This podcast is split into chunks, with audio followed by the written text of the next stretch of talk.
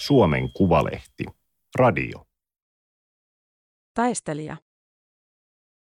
Suomalainen Ralf Siren liittyy maaliskuun ensimmäisenä päivänä Ukrainassa taisteleviin vierasjoukkoihin. Hän palveli legioonassa 128 päivää.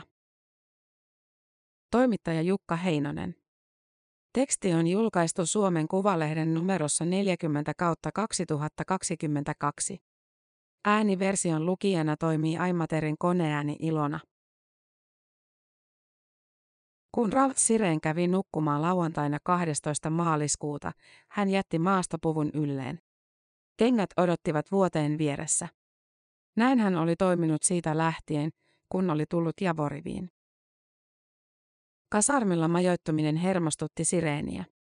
Mieluummin hän olisi yöpynyt metsässä. Tukikohta oli toiminut vuosia Ukrainan ulkomaisen sotilasavun keskuksena, joten se oli ilmeinen kohde Venäjälle.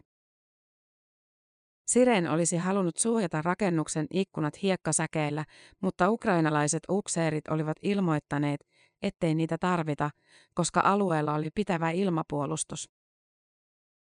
Sotilastukikohtaan Livin alueella Länsi-Ukrainassa oli majoitettu satoja Ukrainan kansainvälisen legioonan vierastaistelijoita, jotka olivat tulleet eri puolilta maailmaa. Käynnissä oli Venäjän hyökkäyssodan kolmas viikko. Pum, matala jysähdys herätti sireenin yöllä. That was a fucking bomb, hän huusi ja juoksi tuvasta käytävään, jonka ovi repsotti auki. Ulkona kaikki oli värjäytynyt punaiseksi. Tukikohdassa paloi. Mies toisensa perään ryntäsi rakennuksesta ulos kylmään. Sireen palasi tupaan ja potki yhtä toveriaan, joka oli jähmettynyt paniikissa paikalleen. Hän käski laittaa kengät jalkaan. Tuloksetta. Pum, painealto särki ikkunat ja kaatoi kaapit. Ilmassa lensi lasinsirua ja muuta rojua. Siren makasi lattialla sykkyrässä. Sydän jyskytti. Kun Nenin pöly oli laskeutunut, hän pakeni ulos. Perässä seurasi mies, jota hän oli hoputtanut. Ilmassa sinkoili kiviä, pihalla säntäili miehiä. Joku tuli vastaan boksereissa ilman kenkiä. Moni muukin hytisi nollakelissä liian vähissä vaatteissa. Viereinen kasarmi, jossa majoittui ukrainalaisia sotilaita, oli vaurioitunut pahasti. Taivaalla välähti. Suh. Jotain lensi sireenin pään yläpuolelta. Kuului räjähdys ja maa tärähti. Painealto tönäisi lujaa, tuntui kuin olisi törmännyt seinään. Sama toistui. Sireen hakeutui suojaan kaatuneen puun alle, koska epäili vihollisen hävittäjän tulittavan tukikohtaa ja pelkäsi, että lentokoneen lämpötähystyslaite tunnistaisi hänet. Papa papa, papa papa. Olivatko venäläiset hypänneet laskuvarjoilla lähistölle ja tulittivat nyt useista suunnista konekivääreillä? Joku jakoi hädissään käsiaseita muille. Sitten hiljeni. Pelästyneitä miehiä hortoili sireeniä vastaan. Hän kehotti heitä kävelemään avorivissä tukikohdan ympäri, jotta he rauhoittuisivat ja pysyisivät lämpiminä.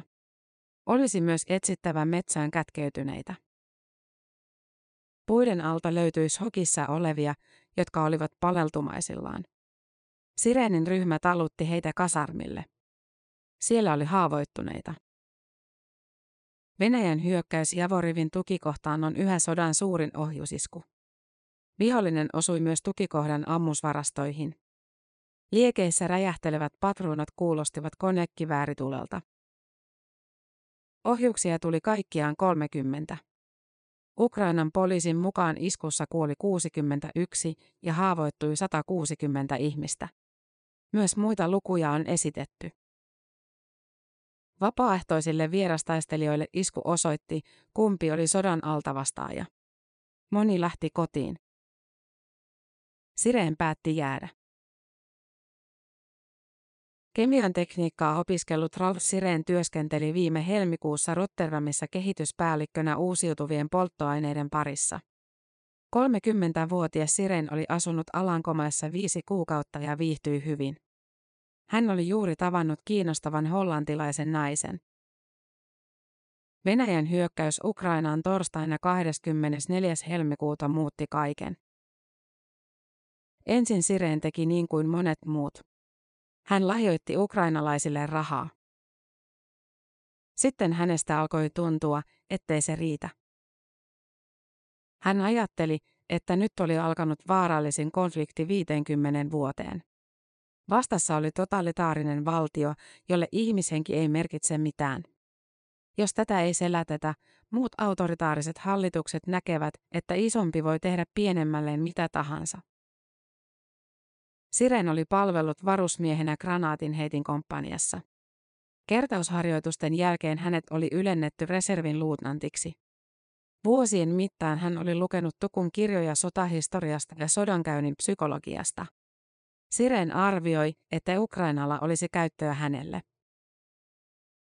Olisi moraalitonta olla menemättä sinne.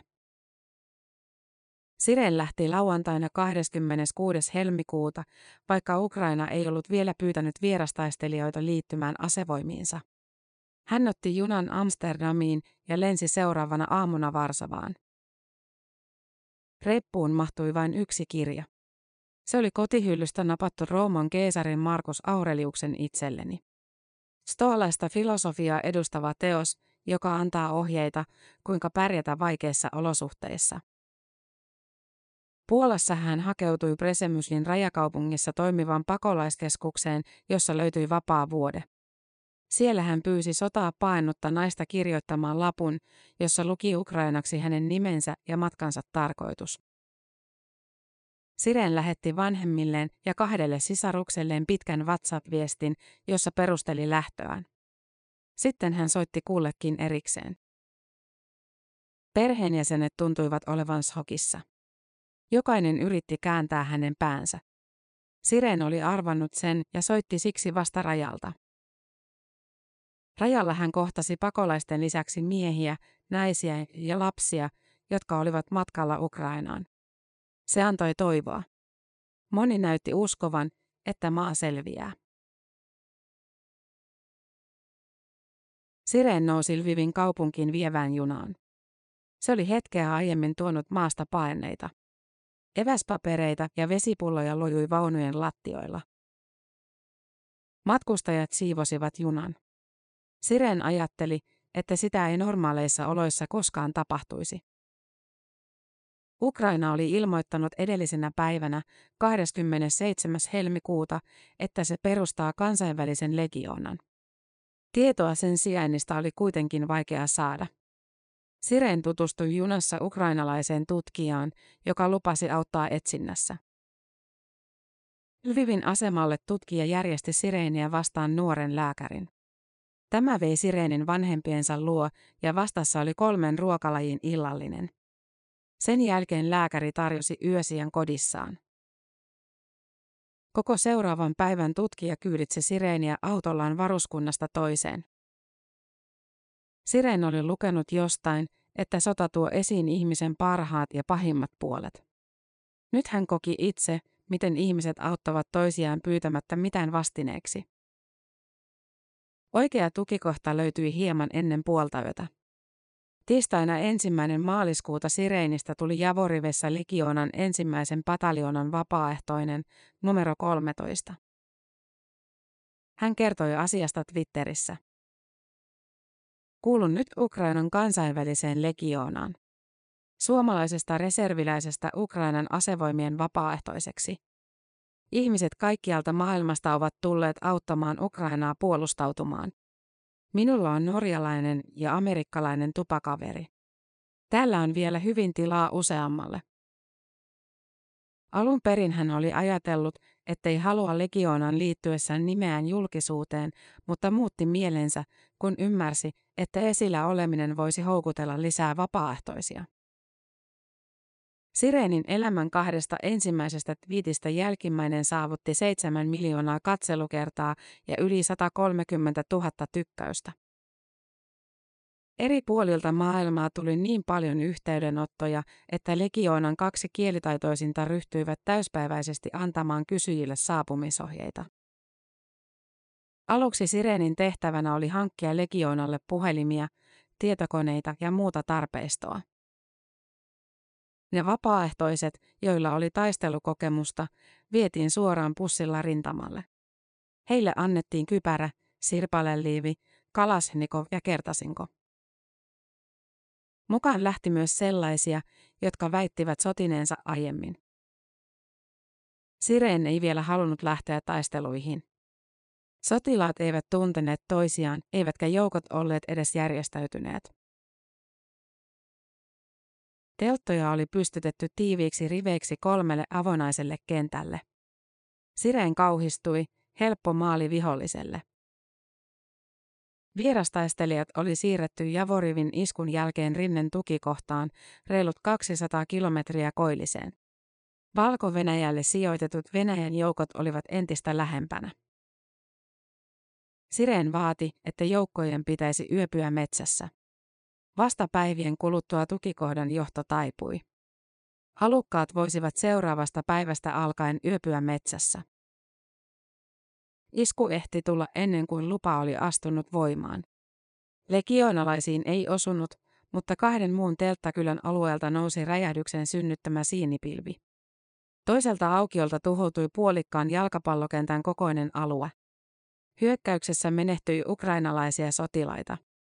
Vierastaistelijoille ei kerrottu kuolleiden määrää.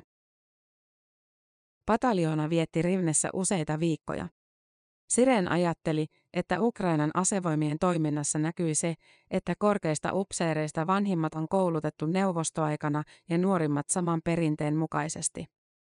Hajautetusti toimiminen oli heille vierasta. Vapaaehtoisille annetut aseet ja varusteet jättivät toivomisen varaa. Siren hankki Kalasnikoviinsa omilla rahoillaan punapistetähtäimen. Kun hän sai amerikkalaisen M4-rynnäkkökiväärin, hän osti siihen tähtäimen, joka suurensi kohteen nelinkertaiseksi. Ukrainan armeija ei tuntunut myöskään tietävän, kuinka hyödyntää vierastaistelijoita. Isäntien antama koulutus oli niukkaa, ulkomaalaiset oppivat enimmäkseen toisiltaan. Rintamalle pääsy venyi. Siren kokosi tukikohtaan saapuneet 14 suomalaista samaan ryhmään. Yksi rakensi siviilissä kattoja, toinen oli hoitaja, kolmas portsari. Yhteinen kieli ja samanlainen varusmiespalvelus sujuvoittivat ryhmän toimintaa. Suomalaiset opettivat muille metsäsotataitoja. Suojautumista ja maaston muotojen hyödyntämistä. Hajauttamista. Sirenin johtamaan joukkueeseen kuului suomalaisten lisäksi toinen ryhmä, jossa oli miehiä useista eri maista. Kaikki eivät hallinneet edes perustaitoja. Joillekin täytyi opettaa, kuinka rynnäkkökiväärillä ammutaan. Kerran eräs kanadalainen jätti kipinävuorossa kaminan savupellin kiinni. Kun teltta täyttyi savusta, hän luuli, että se kuuluu asiaan.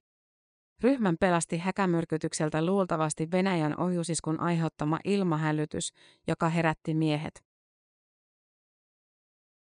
Huhtikuun lopussa pataljoona lähetettiin Harkovan rintamalle, jossa tilanne oli kääntymässä Ukrainan hyväksi.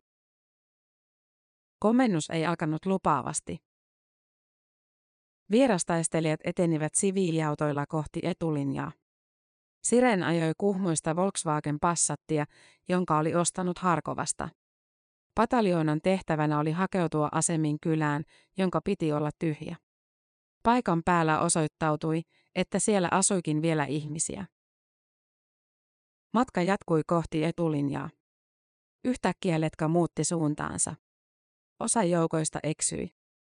Etelästä kuului konekivääritulitusta, pohjoisesta ja luoteesta tykistön epäsuoraa tulta. Päivä vaihtui illaksi ja ilta pimeni yöksi. Saattuen autot törmäilivät toisiinsa, sillä vain osalla kuljettajista oli pimeä näkölaitteita. Ei ollut edes karttoja.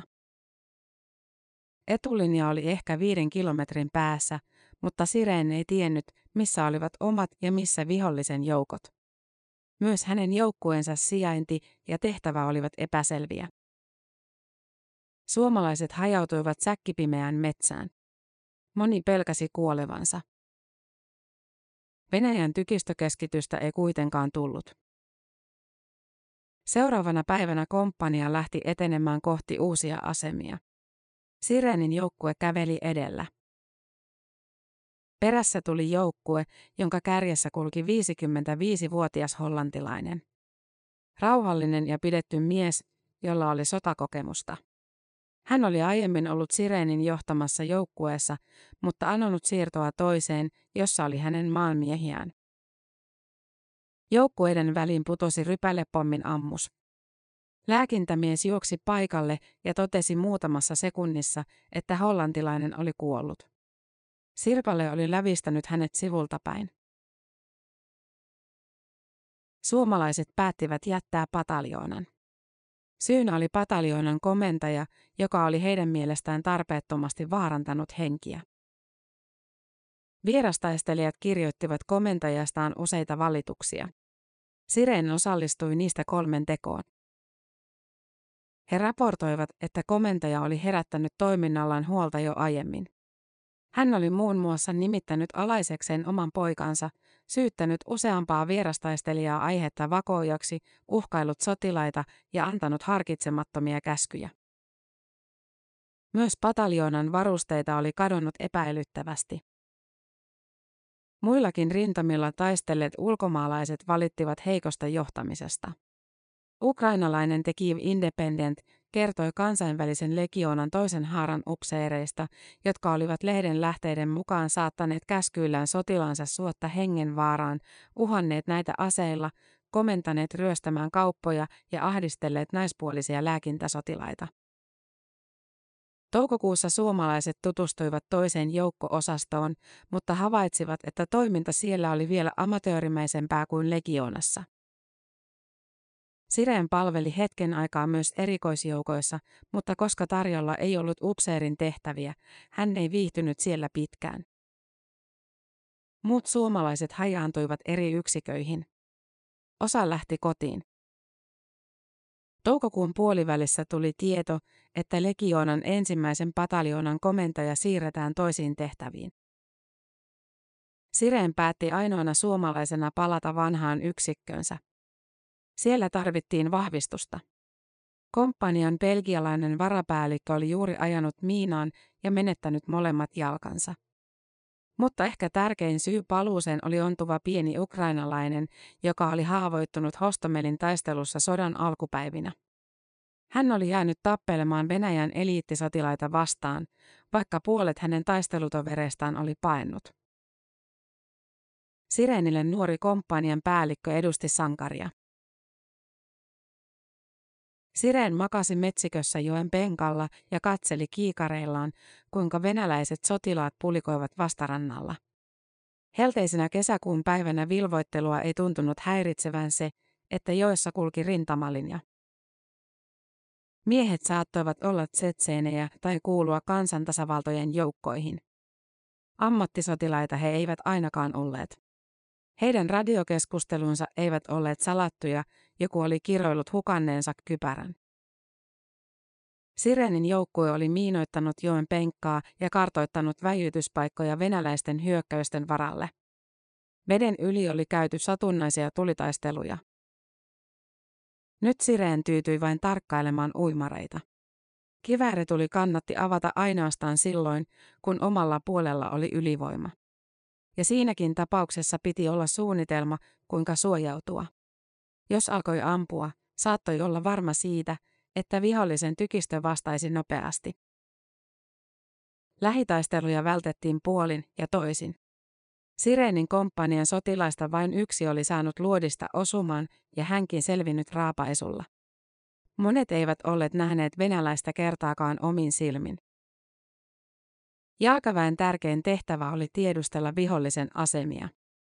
Kun ne oli selvitetty, ampuminen jätettiin tykistelle. Ison osan ajasta jalkaväen sotilaat piilottelivat paikallaan. Öisin ei uskaltanut käyttää edes puhelimen taskulamppua, sillä se saattoi paljastaa sijainnin viholliselle. Poteroissa oli aikaa keskustella. Kerran Siren seurasi, kuinka kaksi hänen taistelutoveriaan väitteli tuntikausia Cormac McCarthyn postmodernin western-romaanin Veren ääriin merkityksestä. Näennäisen rauhallinen tunnelma tosin saattoi katketa milloin tahansa. Ilmassa kierteli vihollisen lennokkeja, joista edistyneimmät oli varustettu pimeänäkö- ja lämpökameroilla. Tykitys oli jatkuvaa. Yö toisensa perään Sireen katseli venäläisten granaatinheitinten suuliekkejä. Eräänä aamuna parin sadan metrin päässä yöpynyt ryhmä joutui keskityksen kohteeksi. Yksi miehistä oli pesemässä hampaitaan puun alla, kun granaatti putosi kohdalle. Puu katkesi ja mies kuoli sirpaleisiin. Lähtö Ukrainasta tuli yllättäen. Kesäkuun lopussa Sireenille nousi korkea kuume. Kun kolmen päivän kuuri tulehduskipulääkettä ei auttanut, hänet vietiin Harkovaan. Ensin ambulanssilla sotilassairaalaan, sitten infektiosairaalaan. Kuumetta oli 40 astetta ja veriarvot muistuttivat syöpäpotilaan arvoja, mutta kukaan ei osannut selittää, mistä se johtui. Lääkärit halusivat pitää sireeniä osastolla vielä viikkoja.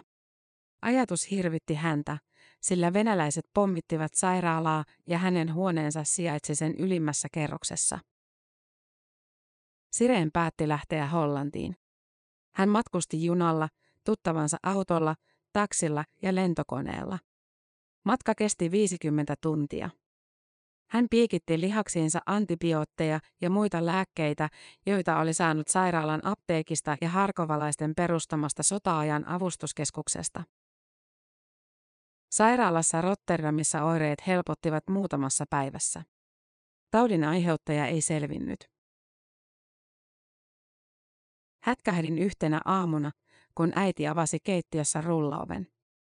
Siitä lähti samanlainen ääni kuin ohjuksesta, Ralf Sireen sanoo. Posttraumaattinen stressireaktio. Sireen palasi Suomeen heinäkuun lopussa ja asuu tällä hetkellä vanhempiensa luona kirkkonummella. Tapaamme helsinkiläisessä ravintolassa. Sireen on siististi pukeutunut, työskentelee asiantuntijatehtävissä, arvaisi ulkopuolinen. Sireen kertoo tunteneensa Ukrainassa välillä sellaista kuoleman pelkoa, jota ei usko kenenkään kokevan muualla kuin sodassa. Se on hieman samanlaista kuin jos menettää kovassa vauhdissa autonsa hallinnan. Ero on siinä, että taistelussa se hetki vain jatkuu ja jatkuu. Pahinta sodassa oli hänen mielestään näkymättömän vihollisen kaaressa ampuma epäsuora tuli. Kun Venäjä tulitti granaatin heittimillä, välimatka oli niin lyhyt, että puolustajat kuulivat lähtölaukausten tumahdukset. Aikaa suojautua oli viisi sekuntia. Nappaat lähimmän mahdollisen suojan ja tajuat, että se on ihan surkea. Mitään ei voi tehdä. Kun Venäjä ampui kaukaa järeällä tykistöllä, sen tiesi vasta, kun vieressä räjähti. Henkiin jääminen oli arpapelia. Kun vihollinen ampui, osa sotilaista lamaantui. Sireen yritti pitää itsensä rauhallisena hengittämällä rytmikkäästi. Sisäänhengitys neljä sekuntia. Pidä neljä sekuntia. Puhalla ulos neljä sekuntia. Hän pelkäsi myös miinoja ja väijytyksiä. Hänen silmänsä harjaantui arvioimaan tienvarsia. Jos pusikko näytti auton ikkunasta sellaiselta, että siellä kelpaisi piileskellä, miksei sieltä voisi tulittaa vihollinen. Jalkaväen haavoittuvuus kirkastui. Ohjukset, tykistö, lentokoneet ja taisteluvaunut olivat kaikki vahvempia kuin mies ja kivääri. Yksi viidestä sireenin kanssa taistelleesta legioonalaisesta kaatui tai haavoittui. Sodan tapahtumat valvottavat toisinaan. Äskettäin Sireen mietti kokonaisen yön, mitä olisi voinut tehdä toisin erään joukkueensa sotilaan kanssa. Espanjalainen radiotekniikan insinööri oli taitava rakentamaan salattuja viestintäyhteyksiä, mutta hän voi huonosti. Jossain vaiheessa hän lakkasi Sireenin mukaan tottelemasta käskyjä, lopulta katosi. Kun mies ilmestyi takaisin, Sireen ja komppanian johto ilmoittivat, että hänet lähetetään pois rintamalta. Espanjalainen sanoi siinä tapauksessa tappavansa itsensä. Siren otti mieheltä rynnäkkökiväärin ja lähetti hänet vartijan kanssa tukikohtaan. Seuraavana päivänä mies lainasi toiselta sotilaalta rynnäkkökiväärin. Hän ampui itseään sarjatulella päähän. Olisin varmaan voinut hoitaa sen tilanteen paremmin. Jos vain olisin pystynyt keskittymään häneen. Mutta silloin oli muuta mietittävää. Mieleen on syöpynyt myös hetki, jolloin hän astui sisään venäläisten keskityksen kohteeksi joutuneeseen taloon. Lattialla makasi tutun ihmisen hiiltynyt ruumis. Siren käy terapiassa. En häpeä sitä. Jokainen sodassa ollut tarvitsee apua. Uskon, että pääsen jonain päivänä eroon traumaperäisistä stressireaktioista. Hän sanoo oppineensa Ukrainassa, kuinka pelkoa voi hallita. Sodassa ihmiset kaipaavat käskyjä. Kun tilanne oli tiukka, pistin miehet kaivamaan poteroita tai kantamaan tavaroita, jotta he eivät alkaisi pohtia liikaa. Hänelle itselleen oli tärkeää minimoida riskit. Vaikka osa yöpyi teltoissa, Sireen nukkui makuupussissa poterossaan. Kun ahdistus iski, hän muistutti itseään keisari Aureliuksen opista. Asiat voisivat olla pahemminkin. Hän ei sentään ollut joutunut sotavangiksi ja kidutettavaksi. Sireen yritti myös luoda rakennetta kaauksen keskelle. Aikatauluttaa päiviä, jakaa vastuuta. Yhden piti huolehtia ruuasta, toisen varusteista, kolmannen ajoneuvoista. Rutiinit auttavat häntä myös arjessa. Siren epäilee, että kaikki vierastaistelijat eivät sodan raakuuksista toivu, ainakaan omin avuin. Eniten hän murehtii niitä taistelutovereita, jotka jatkavat elämänsä vakavasti vammautuneina. Hän oli perustamassa heitä tukevaa yhdistystä ja pitää yhteyttä ystäväänsä, joka menetti jalkansa. Tovi sitten belgialainen lähetti iloisen kuvan. Hänet oli päästetty sairaalasta ensimmäisen kerran käymään oluella.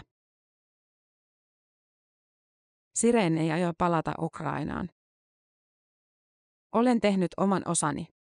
Pelastin ihmishenkiä ja onnistuin kehittämään asioita. Sirenin tiedossa ei ole, että hänen tulituksensa olisi kuollut venäläissotilaita. Hän on kuitenkin katsellut porukassa dronen ottamia kuvia, joissa granaatin heittimen ammus putosi hänen joukkueensa tiedustelutoiminnan ansiosta vihollisen sotilaan päälle. Kun näimme räjähdyksen, kaikki hurrasivat. Olivathan venäläiset tappaneet useita meistä. Jälkikäteen tuli toisenlaisia tuntemuksia. Ajattelin, että sama voisi käydä myös minulle. Silloin tunsin sympatiaa kuollutta kohtaan. Tämä oli Suomen Kuvalehden juttu, taistelija. Ääniversion lukijana toimi Aimaterin koneääni Ilona.